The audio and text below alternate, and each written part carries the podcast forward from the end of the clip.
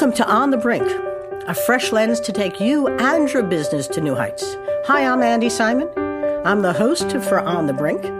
And as you know, we bring together entrepreneurs, thought leaders, CEOs, people who are really trying to help others see, feel, and think in new ways, or they're building new ways to do things and changing their businesses that are really innovative and, and setting forth new, really new business models.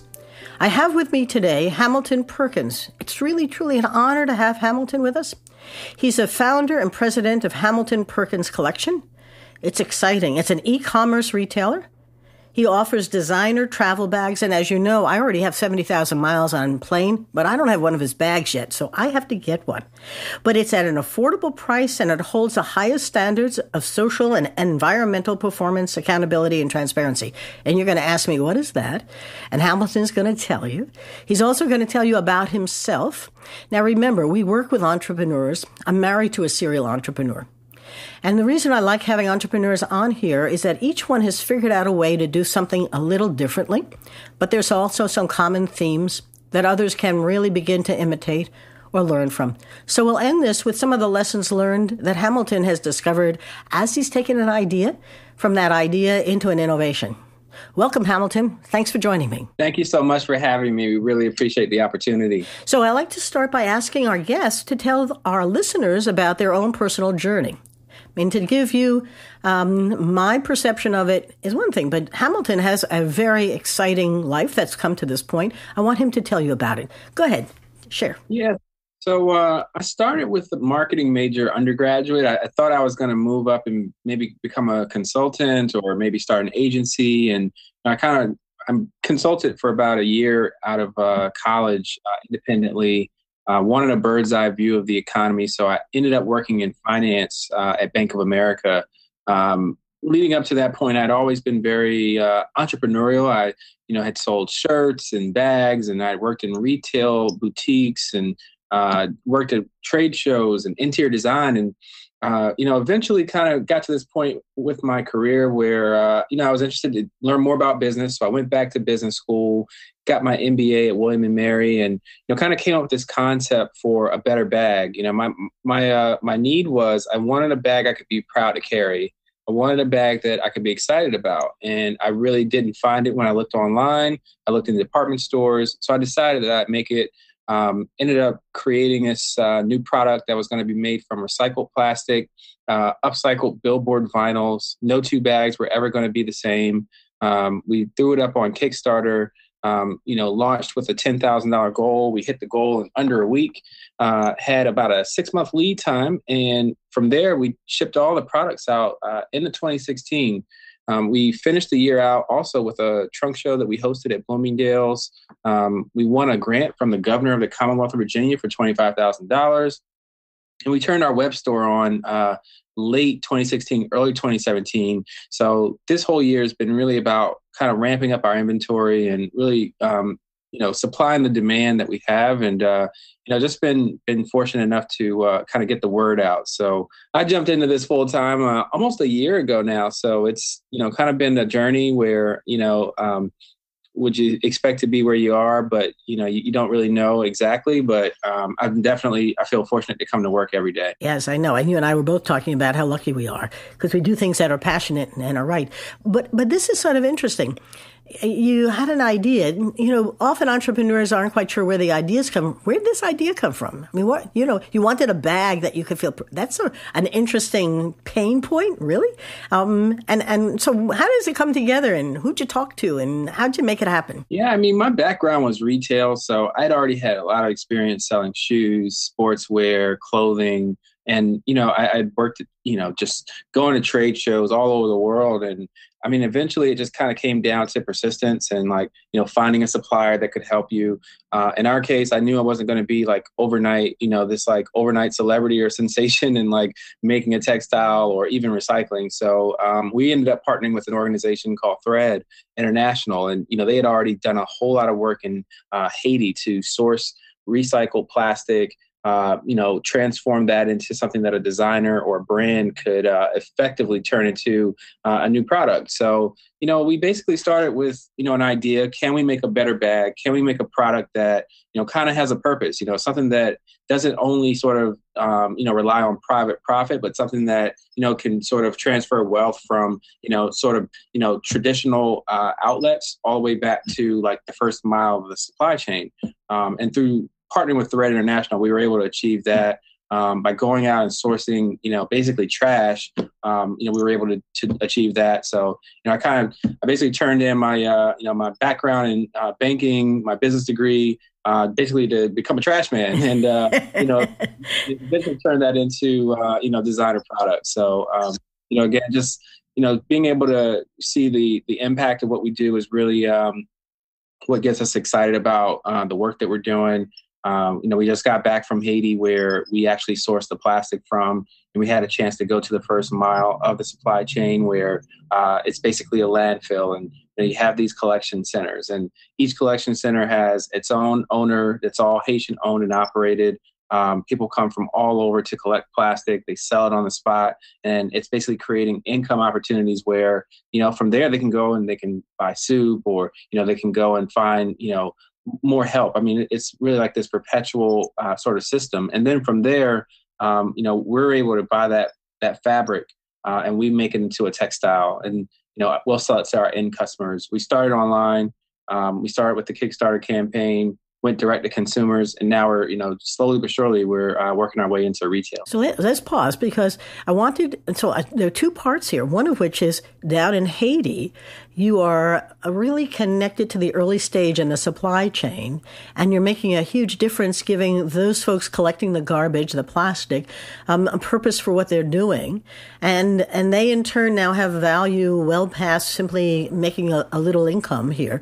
I mean, this is really important for them as a as a, an economic development tool. That's pretty exciting. Do they know who you are? Is there a relationship you have with them? Yeah, absolutely. So you know that this was what made the last trip, uh, my first trip, which was the you know very it was very special just to go down on the ground to you know actually talk to the collection center owners, you know to meet some of the bottle collectors, and to also walk our factory floors and to kind of meet our factory uh, partners in person and to really just kind of understand what they go through and you know how they actually cut and sew our bags and just seeing the the actual uh, you know the, the facility.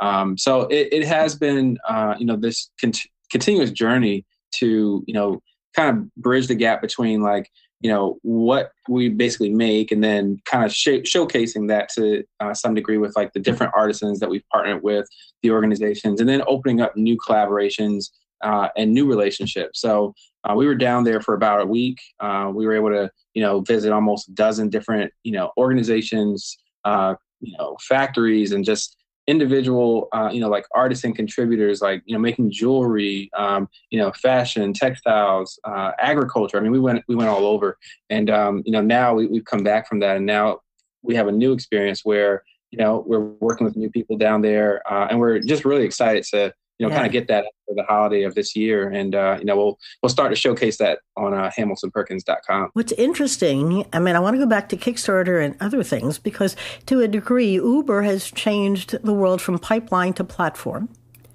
and I'm listening to you, and to some degree, you're a platform connecting people who are doing things in Haiti with people here, Kickstarter, who might like to invest in something like that in Haiti, but no way to do it. And then all of a sudden, you're opening up new markets for them to sell this stuff online. And it's interesting you're going backwards. You're not going brick and mortar to online. You're going e-commerce to brick and mortar, which I have a hunch may be the mm, on the brink of uh, what's coming next because it clearly you can begin to create demand and now people want more channels to find it in. Does that sound sort of like your platform here? Is not a, because you're not, it's not, no longer simply I make a bag. It's a whole continuity here. Yes? Yes. We have to think of ourselves almost as a media company first. And then after that, you know, then we're a retail company. Um, you know, there's a lot of uh, opportunity now. You know, it's no longer this uh, maybe centralized platform where, yeah. you know, there's a, a buyer and then sort of uh, you know a designer and then you know they're, they're kind of like working together uh, exclusively you know now the customer is involved in that conversation you know, fashion shows now uh, feature customers. I mean, it, it's really, um, yeah. you know, become democratized. So um, what we've tried to do is really kind of you know integrate ourselves organically within uh, you know the, the awareness funnel for most customers. So you know if everyone's on instagram you know we want to be on instagram and we want to add value on instagram. If everybody's having fun on snapchat then you know we'll be on snapchat and we'll try to add value there as well. And and it, the list goes on and on and on. Yeah. Um, but you're right. I mean what we're doing we're connecting uh, individuals uh, you know if they want to you know have a like for example just a product that um, is a unique and cool product, then that's what we're here for. And then there's the other aspect of it is the fact that it has an impact. And that's the part that's been missing. And, you know, it never necessarily like changes, uh, you know, like priority because, you know, it just doesn't technically work in our world to just say, hey, it's a cool product. Um, but the impact is the thing that you're leading with or like that's what people are looking for because most people just don't shop that way. They you know we found that they they basically are looking for something cool they're looking for something unique and then when they find out oh it's this wonderful story you know then they're really like they're engaged and like it's compelling to them. So um, it took us some time to figure that that out by the way but um, well, you know, if now, you, you remember if you start it the other way, remember Kickstarter, remember Zipcars tried to start by saving the gas in the economy, and until they began to figure out that it was really about just in time travel, their positioning was not quite right. But you're beginning to see that people, it matters, but it isn't the sole reason why you're going to buy something. Tell me about Kickstarter, because so many people talk to Kickstarter, and you have um, many um, elements to your business. What, what did you say on Kickstarter? How'd you find people do invest? Yeah, we started with the basic creative. You know, we knew uh, we had to have something that would be visually compelling and, you know, something that would basically let people see themselves potentially in the product that we were selling. So, you know, we really had an, uh, we invested in a video. You know, we had a video, um, we had, um, you know, sales copy, you know, basically explaining what the product is, why does it exist? You know, who are we and why do we uh, think that we're qualified to produce it? You know, and then from there it came down to outreach. You know, I, I can't stress enough if uh, you know if you haven't ever run a crowdfunding campaign, it really takes a lot of um, you know one to one marketing, hand to hand combat. You know, we text messaged our friends, emailed our colleagues and business associates, and then we did our outreach with small blogs regional blogs, and then ultimately we were featured in Forbes, Fast Company, Money Magazine, and the Washington Post. So you know, it's really an evolution of um, you know how do you take an idea to you know from concept to the market and kickstarter is a great way to really allow you to validate because you know if it's not something that anyone's re- really willing to purchase you know you'll be able to notice that within 30 to 60 days however long your campaign is and you know that was going to be the best test for us to really find out did we have a you know a product that someone really wanted. And so you know fortunately for for us we we closed the campaign with a you know overall about 30,000 in revenues uh, in about 30 days. So that that gave us you know kind of the traction that we needed to kind of move to the next step of uh, manufacturing so, as you're thinking, uh, the, that story is very exciting because uh, you do need a, uh, a pre-test. You know, we have a concept. Um, we can't sell anything yet. Will anyone buy it? Is there enough interest so that someone will put some money into it, even if it's not a lock? I mean, it really needs an echo and a mirror back again. You and I were talking, though, before our podcast started about the data, because we often find working with entrepreneurs – they're not looking at the data. They don't have the right data. They look at only the data that supports what they believe and ignore the data that doesn't support it in some way. I, I have a hunch with your background, um, you are a data junkie like we are. Um, tell us and tell the listeners about data and where it fits in this because you need to be agile and responsive. What, how does the data fit in? Well, we knew from the start we were going to be a very data driven uh, sort of design company. We, we actually interviewed, you know, close to about a thousand thousand travelers and potential customers. Um, we felt like that was a statistical significant number for us to really gauge, um, you know, recurring themes, uh, you know, pain points, uh, you know, sources of delight. And, you know, we figured out that, you know, we could make a backpack. That was going to be the thing that people were interested in. Um, you know, most people wanted to see a backpack that had a duffel bag in it as well. So it's going to be two bags in one. Uh, people love the concept of, you know, inside lining being different and unique. Uh, you know, we so we tested that, and then finally, you know, we we actually you know asked people to pay up. You know, if they actually wanted it, you know, we were saying, hey, we're going to get this to you in six months. um, you're welcome to pre-order it now. And we promise if we can't get you your product, we're just going to give you a refund. So um, we made good on that promise. Uh, we use the data to inform our decision to move ahead, and uh, that's how we actually got onto crowdfunding and Kickstarter in the first place.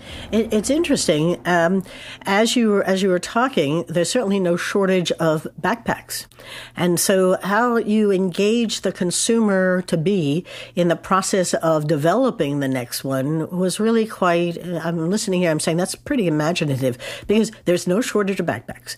You know, we all have five or six or seven in the attic waiting for which trip we're going on. I have one for my Africa trips and one for my ski trips and one for my bike trips. And, and, and so this is sort of interesting. And I like the idea of having a duffel inside because we always never run, we always run out of bag space uh, somewhere along the line.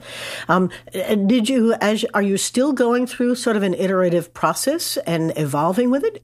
Yes, we're always testing. So every day is a test. We're always, you know, looking to improve. I mean, we we wanted to basically introduce a minimum lovable product we started effectively with one product. This holiday, we're going to have four. So, you know, we're, we're still, you know, working in the accessories category. We're still working with recycled materials. Um, and, you know, it's, it's an ever kind of learning process. But, um, you know, one thing that we have found out is that, um, you know, right now it's about producing the product, you know, so, you know, yesterday we were really involved with uh, a lot of hands-on uh, uh, picking, packing, and shipping of parts, uh, materials. I mean, we we palletize right here from our showroom. we don't even have a, a real like uh, loading dock or anything, but you know, yeah, um, truck was able to kind of come up and pick up, you know, just under about two thousand pounds of uh, just parts and material with another, you know, almost thousand or two thousand pounds already at the factory that we've already shipped. So um, we're moving into, you know, just producing more products so that um, we can get it out there and people can test it, they can use it. Yeah. Um, and you know, we'd love to hear from anyone that uh, you know has our products um, by leaving us a review. Yeah. Um, yeah. You know, on our website. I will. I'm laughing because my husband would, um, during the early stages of his company, he took it from zero to the fifth largest in the K through 12 assessment space, and he'd be packing boxes with tests to go out to school districts. And I would always laugh that no matter how how good you're doing, there's always a scalability issue. And I always ends up in the boxing of it, the shipping of it, and the uh, oh my gosh, how do I do it? So as you're thinking about scalability for entrepreneurs who are listening, and we often find entrepreneurs they get to a stall point. You know, they they, they have enough revenue coming in, enough investment money, and they've reached a certain level. And as you're talking about going from one to four packet of pro- different products, you're going to have to begin to think about scalability because it goes up geometrically, not arithmetically. And now the question is, how, how do you begin? Do you go back to Kickstarter for more financing? Do you do an, a public offering? You know, help others begin to think about it because you're on the point of beginning to think through what do I do next, right? Yeah, absolutely. So you know, we definitely enjoyed the Kickstarter process. Um, what we, you know, found was it was a place where, um, you know, the community was already used to Kickstarter, and they were, um, you know, they'd already overcome like the objection of you know crowdfunding which uh, if you haven't ever crowdfunded or backed any uh, crowdfunding projects there is a barrier there because you have to learn and understand you know this is a different purchase process. This is a different retail process than you know go to your local boutique or your local department store. You know you have your plastic or cash and then you walk out with the thing that you came to purchase. Crowdfunding is different. You're investing into a creative project and um, you know by the way there's a there's a risk you know and generally the risk is that most of the projects won't pan out and you know you will be refunded technically but um, you know there's delays and there's bumps in the road and you know things happen so you know, for that reason, we felt like um, developing our web store, you know, which is what we're doing now. We're in the site, we're, we're in the process of redoing our website, really set, setting it up for, you know, just just optimizing, you know, uh, user experience.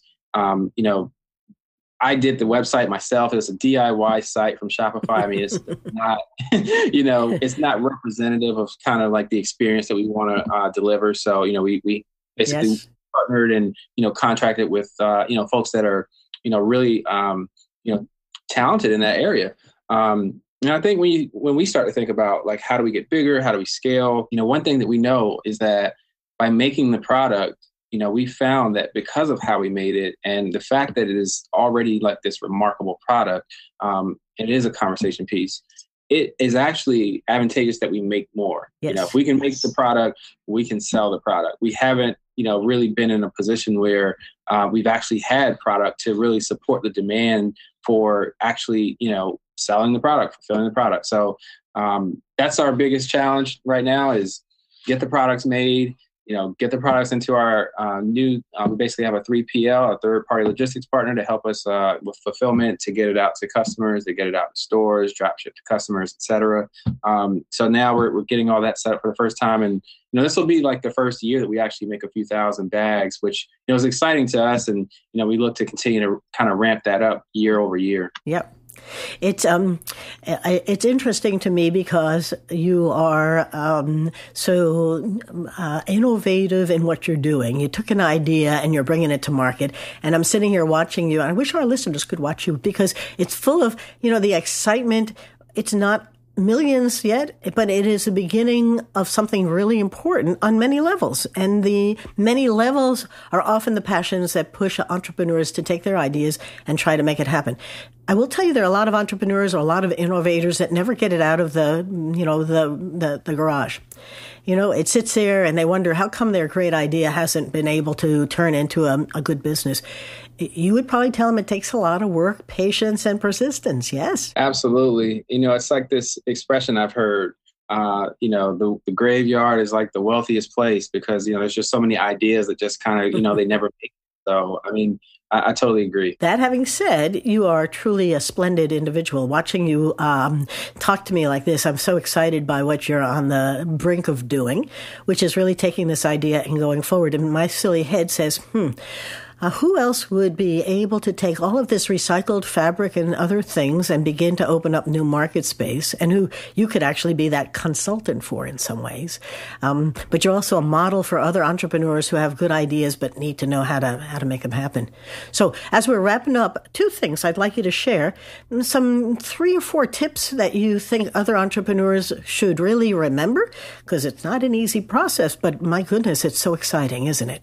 What what can you share? Yeah, I think the thing that it, you know I learned throughout this journey and kind of starting to assemble a really small team is patience. You know, the first year is just you know you have to be patient. There's no overnight success. There's never this like one moment or this one thing that's going to really change everything. It's always the little things that change everything. And you know, I think gratitude, just being thankful for having the opportunity or having the idea or you know having the execution, having the product service, you know, whatever it is that you're thankful for you know, I think those are two, you know, two things that you can really kind of fall back on. And, you know, other than that, I think just, you know, it's just action. You know, I think if you can get started, you know, even if you can do something uh, practical as, you know, maybe testing or interviewing customers, you know, just start somewhere and, you know, you can correct and go back and kind of, you know, debate uh, what what went wrong later. But you know, to your point earlier, I mean, if you can actually get out there and have some data to uh, to go through. Now it's a different conversation. You can start to move to the next level. So, um, you know, I, would say, um, you know, uh, take take it into your own hands. You know, take take uh, take it by the horns. Well, you know, nobody's walking around saying, Hamilton, could you please make me a better backpack? And could you also make it out of recycled stuff? And also, could you make an impact on Haiti? Nobody's walking around. You got to create demand. And you also have to create a purpose and a mission. That creating demand, the tools are out there today. The internet is way open, waiting for people with good ideas to come along and, and begin to engage people in problems that they need solved and unmet needs that are there. So I couldn't agree with you more. The passion part, remember, people buy with the heart and justify with the head. And so part of this is tapping into the heart. And to your point, they feel this. There's something here that's sort of magical in terms of whether it's the Snapchat, the Instagram, the Pinterest. I mean, there's something walking down into that, you know, the aisle here. Something is going to capture them in a, a really powerful way. I can't thank you enough for joining us. You do have an offer for our listeners, though, and it's a special code, and I want to share it with uh, them. And if you could tell them how they could get a, a little discount or a big discount on one of your bags, that would be terrific. Yeah, please come check us out at hamiltonperkins.com and use the discount code OTB at checkout and you'll get $10 off your first order. We'd love to hear your feedback, hear your thoughts. Uh, let us know what you think about our products. And the OTB, I bet, is on the brink. Exactly. hey, thanks everyone for joining us today. Uh, remember, On the Brink is all about how to help you see, feel, and think in new ways about both you and your business. Remember, every Friday I have an Ask Andy session. Send me your questions. Most of the Ask Andys now are coming in from you. And our listenership is really growing quickly, so share, subscribe, and enjoy. At the end of the day, our job is to help you do yours better. And if you have any thoughts to help us, I would most appreciate it. So thanks again and have a wonderful day. Bye bye now.